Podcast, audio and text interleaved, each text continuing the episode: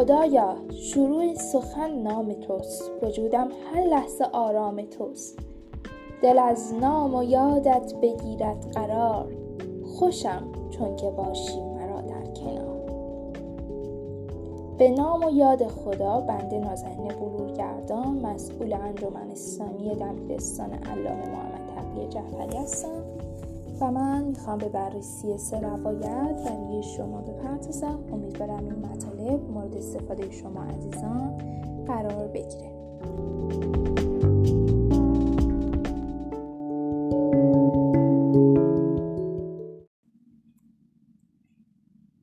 ما در اولین بخش برنامه رادیو انقلاب می‌رسیم به بخش دشمن رو بشناسیم که به بررسی دو پرده از خیانت خاندان پهلوی به منافع ملت ایران رو برای شما عزیزان میگیم با گذشت نزدیک به چهار دهه از پیروزی انقلاب اسلامی مردم ایران برخی کوشیدند با طرح شبهه ها و انکار حقایق قیام بزرگ مردم ایران علیه استبداد و استعمار را قیام نه از سر بیداری و ستیز بازون و بیداد که انقلابی از سر ناگاهی و سرخوشی جلوه بدن. قافل از اینکه اگه ما نگاهی به کارنامه پهلوی ها و بررسی وقایع دوران 53 ساله حکومت آنها بپردازیم آنها آنقدر بی پرده دلایل خروش ملت نجیب و آگاه ایران رو آشکار می‌کنه که این شبها و انکارها به سرعت در برابر اونها رنگ میبازه. آنچه در پی میاد مرور برخی وقایق تاریخی که می‌تواند دلایل قیام بزرگ ملت ایران و برانداختن رژیم پهلوی را بیش از پیش آشکار کنه.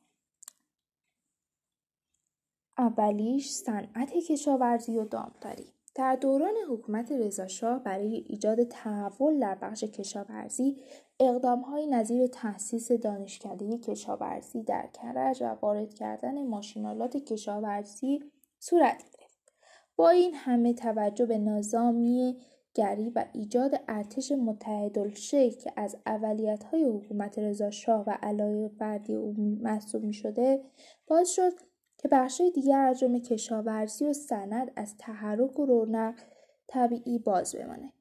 رشد قولاسای حجم ارتش و نقش تعیین کننده نظامیان در های مختلف از جمله در عرصه‌های اقتصادی، سیاسی و اختصاص 40 درصد کل بودجه کشور به توسعه نظامی مانع از توجه لازم عمران و توسعه اقتصادی کشور شد. و دومین بخش شبکه راه و راه آهن بوده. در ابتدای حکومت رضاشاه راههای زمینی کشور بازسازی و یا تکمیل شدند. اگرچه هدف اصلی از این اقدام ها ایجاد زمینی مناسب برای حرکت نیروهای نظامی به قصد سرکوب شورش ها و مخالفت های احتمالی بود ولی موجب شد که حمل و نقل کالاها در جاده ها سریعتر انجام بشه. اقدامی که دیگری که در همان زمان سال 1306 آغاز شد احساس راهن بود. بسیار از مورخان برای این عقیده که رضا شاه راهن سراسر ایران را برای جلب رضایت انگلیسی ها و تأمین مقاصد نظامی آنها احداث کرد. زیرا برای مثال ایجاد راهنی که بندر ترکمن رو به بندر امام خمینی کنونی متصل می‌کرد در واقع هدفی جز ایجاد راهی سهل و آسان برای انتقال نیروهای انگلیسی از جنوب به شمال کشور رو نداشت. هدفهای نظامی انگلستان ایجاب می‌کرد که در صورت پیشروی ها بتواند به سرعت نیروهای خودش رو به شمال کشور منتقل کنه این راهنها از هیچ شهر اصلی در آن زمان غیر از تهران عبور نمی‌کرده در حالی که منافع اقتصادی ایران مستلزم عبور راهن از بندرهای مهم و پیوند شهرهای بزرگ به یکدیگر قوی باشیم. پیشرفت قدرت‌های نرم و نظامی ایران در مواجهه با دشمن. در این بخش ما به بررسی که چگونه می‌توانیم در مواجهه با دشمنان خود قوی باشیم می‌پردازیم. در هشت سال دفاع مقدس با توجه به تحریم همه جانبه از امکانات مناسب مناسب موشکی برخوردار نبود و هیچ کشوری به ما حتی یک موشک هم نمیفروخت پس از تلاش های بسیار با رهنمودهای فرماندهی کل قوا و پشتیبانی فرماندهان نیروهای مسلح شهید حسن تهرانی مقدم توانست اولین موشک را در اسفند 1363 به سرزمین دشمن پرتاب کنه. سیاست های دفاعی ایران اسلامی بر محورهای همچون خودکفایی، استقلال، تولید داخلی، بازدارندگی، تامین امنیت منطقه و غیره استوار است. پناوری های پیشرفته دفاعی ما در حوزه های ساخت موشک، سلاح و مهمات، خودروهای زرعی، صنایع هوایی و فضایی و مخابرات و غیره چشمگیر است. و حالا می‌رسیم به اقتدار فرهنگی. با ارزشترین نوع اقتدار در حوزه فرهنگ است. زیرا از یک طرف اقتدار فرهنگی زمینه اقتدار رو بر سایر بخشها فراهم می‌کنه و از طرف دیگر فرهنگی بر ارزشهای الهی استوار باشد در مواجهه منطق منطقی با سایر فرهنگ ها هیچگاه احساس ناتوانی نمی کنند. تحریف را شکست دهیم تحریم می شکند. تحریف حقایق و برعکس نشان دادن واقعیت موضوع این بخشه. تحریف واقعیت مفهوم ساده ای از دستکاری در داده ها برای فریب مخاطب است یک مفهوم رسانه است ولی یک واقعیت اجتماعی نیز هست. ما هر لحظه در معرض انبوه خبرهایی هستیم که به ویژه از سوی شبکه های اجتماعی به سمتمان هدایت میشن که در گام اول احساسات ما رو تحریک می‌کنن تا راحتتر بتوانند قصهش رو به ما بفروشن. و به بخش آخر روایت اول شخص می‌رسیم که شامل که موضوعش نقش من در گام دوم. نقش من نسبت به خود و جامعه و آینده کشور برای تحقق بیانیه چیست؟ ما به عنوان یک دانش آموز و عضوی از جامعه با ایمان و عمل به آرمانها و اهداف انقلاب تلاش می‌کنیم. و تا آخرین قطره خون در برابر تمامیت ارضی کشور در مقابل دشمنان می و با مطالعه و دشمنشناسی و خواندن تاریخ کشورمان درس و درس عبرت گرفتن از اشتباهات پادشاهان گذشته به ادارگی بهتر کشور کمک می‌کنیم و با مقابله با دشمنان میستیم.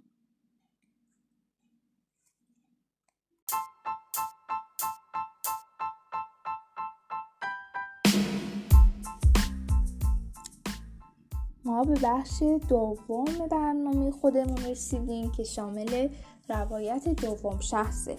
موضوع هایی که ما در اینجا بررسی کنیم یک موضوع اولش برداشت هنرمند... هنرمندانه از صحبت های حاج قاسمه بعد بخش دومش علم و علمت زمین نمیافتد و بخش سومش توقف ممنوعه. امیدوارم مطالبی که در این بخش برنامه به برای شما عزیزان گفته میشه مورد استفاده شما عزیزان قرار بگیره.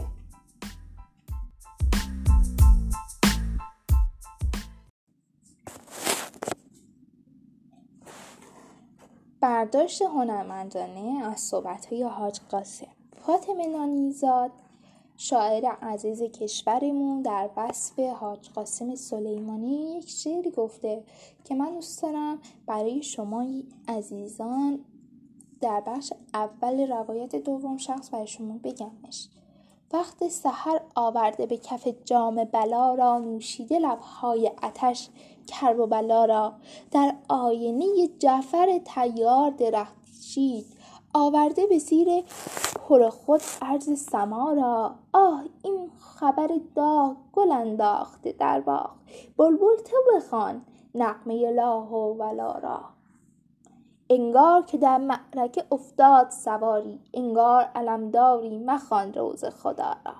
نیها که بر از ناله هجرند سرودن در بدرقه اش سوز دل خسته ما را. تا قدس فقط چند قدم مانده بخوانید. یک بار دیگر یاد امام و شهدا. علم و علمت زمین نمیافتد ما در اینجا به بررسی دستاوردهای علمی جمهوری اسلامی ایران می‌پردازیم. پس از پیروزی شکومند انقلاب اسلامی پیشرفتهای علمی و دستیابی جمهوری اسلامی به برخی از فناوری های نوین در سالهای اخیر به گونی حیرت انگیز بوده است که غربی ها رو به شدت نگران کرده و تشدید فشارها و کارشکنی ها و تحریم ها رو به بحانه های از جمله موضوع حسهی و رشد موشکی موجب شده است. ارتقای سطح علمی جامعه افزایش نرخ باسوادی رشد مراکز علمی مدارس و دانشگاه ها و رشد تعداد دانشجویان رشته‌های مختلف علمی و مثبت و ثبت اختراعات و برتری در فناوری های نانو هسته‌ای فضایی و سلولای بنیادی از جمله مهمترین دستاوردهای علمی و فناوری انقلاب اسلامی به شمار می رود.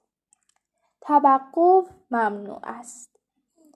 وظیفه جوانان در عدالت طلبی و اشرافی از زدگی چیست؟ ما جوانان باید عدالت طلبی رو سلوحی زندگی خودمون قرار بدیم و تجمل گرایی و مدگرایی رو از زندگی خودمون دور کنیم. چون اینها تجمل گرایی و مدگرایی باعث بروز مشکلات وسیعی در جامعه امروز شده و باعث به وجود آمدن گناهان خیلی بزرگی در جامعه اسلامی شده و باید زندگی خودمون رو بر پایه ارزش‌ها و اصولهای دینی قرار بدیم. و ما به پایان این برنامه رسیدیم. امیدوارم که مطالبی که گفته شده مورد استفاده شما عزیزان قرار بگیره. من شما را به خدای بزرگ میسپارم. در پناه خدا باشین. یا حق.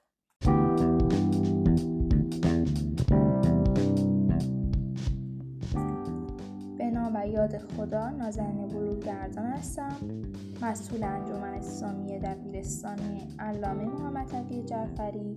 من می‌خوام به بررسی روایت سوم شخص که موضوع این بخش آرزوهای دستیافتنی و مروری بر تمدن نوین اسلامی بپردازم.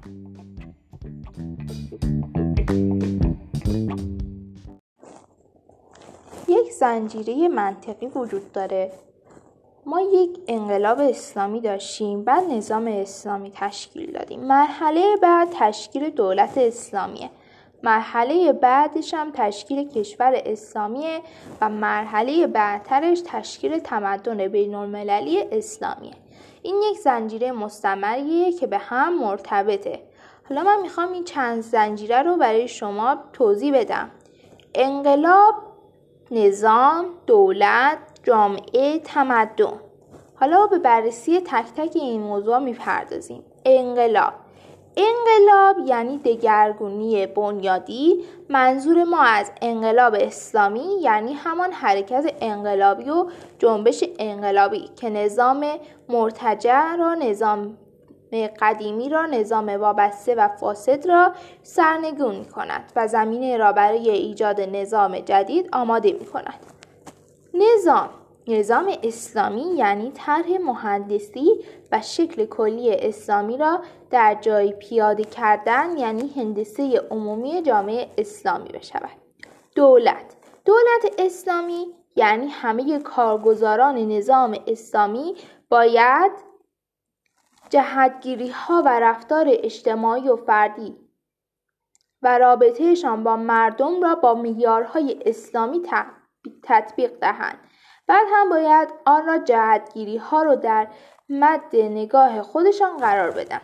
به سرعت به سمت آن جهتگیری ها حرکت کنند جامعه. جامعه اسلامی یعنی جامعه که در آن های اسلامی، اهداف اسلامی، آرزوهای بزرگی که اسلام برای بشر تسلیم کرده است تحقق پیدا کند. تمدن.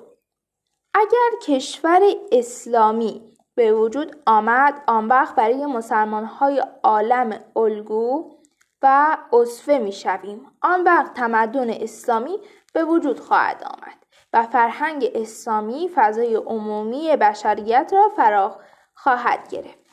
ویژگی های این زنجیره منطقی و مستمر فرایند طولانی و دشوار و نزدیک شدن نسبی به اهداف و پویایی و پیشروندگی و الزامات تحقق زنجیره کامل کردن مبانی معرفتی نظام و کامل کردن بنای نظام برای اساس مبانی معرفتی آن تقوای فردی و تقوای جماعت و امت و استقامت و پایداری هدف و نتیجه زنجیره.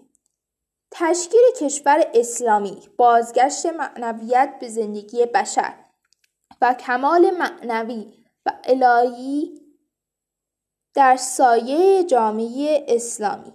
فراگیر شدن فرهنگ اسلامی در فضای عمومی بشریت زمین ساز ظهور امام زمان. از آخر اولی مطالبه از مسئولین در استفاده از های بومی و استانی موجود. مدیر کل پیشین میراث فرهنگی کرمانشاه گفت در مدت دو سال گذشته تمام پلهای تاریخی کرمانشاه بین 20 تا 80 درصد مرمت شدند. به گزارش باختر و به نقل از اینسا جلیل بالایی در مراسم تودیعش به تشریح عملکرد دو ساله خود در این اداره کل پرداخت و با بیان اینکه اداره کل استان است اظهار کرد طی دو سال مدیریتم در این اداره کل صدای هیچ منتقدی را خفه نکردیم و به هیچ کس تذکر کتبی ندادیم و وی افزود. در این مدت برای اولین بار در نظریه پایه توسعه استان بحث گردشگری در توسعه استان از کشاورزی و صنعت به تجارت، خدمات و گردشگری تغییر جهت داد. مدیر کل پیشین میراث فرهنگی استان با اشاره به افزایش چند برابری بودجه میراث فرهنگی کرمانشاه طی دو سال گذشته عنوان کرد سال 96 جمعا 45 میلیارد تومان تخصیص اعتبار داشتیم که این رقم به اندازه تمام ابلاغی های 8 سال گذشته این اداره کل بوده است. وی همچنین بر بیان اینکه تا دو سال پیش یکی از علتهای اصلی ضعف گردشگری کرمانشاه عدم تحرک دفاتر گردشگری راهنمایان گردشگری و تبلیغات بود گفت در این مدت موانع راه اندازی دفاتر جدید گردشگری استان را برداشتیم و آموزش راهنمایان و تبلیغات را نیز در دستور کار قرار دادیم.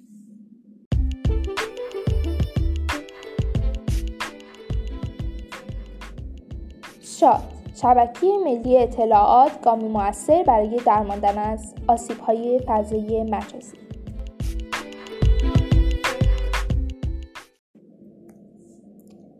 راه اندازی شبکه ملی اطلاعات می تواند ضامن حفظ امنیت و هویت فرهنگی ایرانی اسلامی باشد. پرونده حکمرانی فضای مجازی حفظ امنیت فرهنگی و هویت فرهنگی ایرانی اسلامی و اقتدار فرهنگی را می‌توان یکی از اصول سیاست های فرهنگی ثابت نظام جمهوری اسلامی ایران برشمرد مسلما تحقق این امر مهم در فضای مجازی را در گروه راه اندازی شبکه ملی اطلاعات خواهد بود. یک اولویت بخشیدن به گزینه پیشگیری به جای مجازات. پیشگیری از وقوع رفتارهای مجرمانه و غیر اخلاقی در فضای مجازی با وجود شبکه ملی اطلاعات به واسطه امکانات بیشتری که برای مدیریت محتوا فراهم می کند خواهد شد و این مسئله منجر به امنیت فرهنگی و حفظ هویت فرهنگی ایرانی اسلامی و اقتدار فرهنگی در فضای مجازی خواهد شد.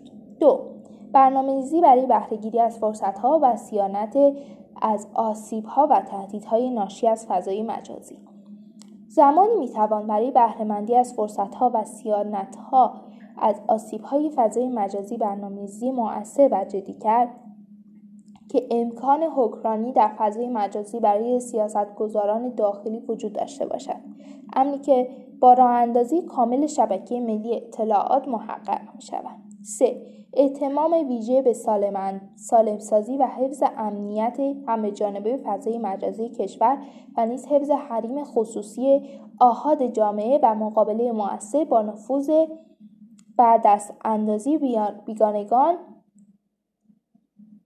در این عرصه. فضای مجازی مطلوب تا حد زیادی منوطه است به ایجاد سرویس ها و محتواهای مفید و سالم که پاسخگوی عمده نیازهای کاربران داخلی باشد و آنها را نسبت به استفاده از سرویس های ناسالم غیر بومی بینیاز کند. در این زمینه شبکه ملی اطلاعات این بستر را فراهم می کند که سرویس ها و محتواهای بومی با کیفیت امنیت بیشتر و امکانات بالاتری را در اختیار کاربران قرار گرفته. و امکان رقابت و یا حتی جایگزینی با سرویس های مشابه خارجی داشته باشد.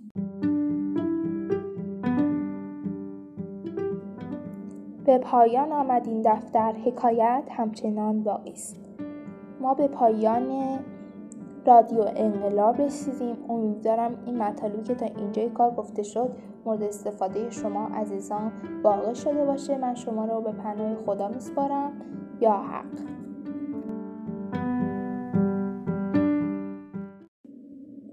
سلام خسته نباشین سلام علیکم. می‌تونم مزاحمتون بشم؟ در خدمتتون هستم.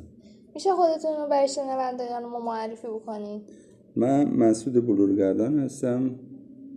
در خدمتتون هستم. چند ساله؟ پنجاه و سه سال. پنجاه و سه سال. خوشبختم. شما زمان انقلاب حدودا چند سالتون به خاطر دارین؟ یازده سال. آیا خاطراتی درباره زمان انقلاب دارین که برای شنوندگان ما تعریف کنید؟ خاطرات من با توجه به سن کم اون زمان خیلی محدود بود.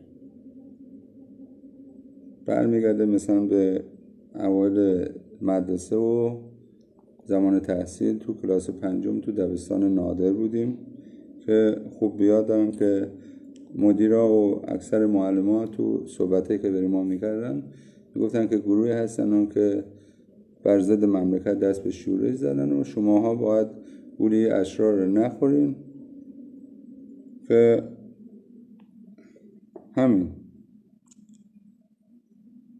ولی بیشتر برمیگرده به خاطرات با برادر بزرگترم که ده سال از من بزرگتر بود. ایشان خیلی فعالیت زیادی داشتن تو مسائل انقلاب. اکثر تظاهرات شرکت می‌کردن و مرتب اعلامی های امام و عکس امام هم مثلا منزل می آوردن و به من و خانوادم نشان می‌دادن. یه سال آیا خانواده شما اون موقع موافق شما بودن که مثلا شما برین تو این تظاهرات شرکت بکنین شما و برادرتون با اهداف انقلاب آشنا بشین؟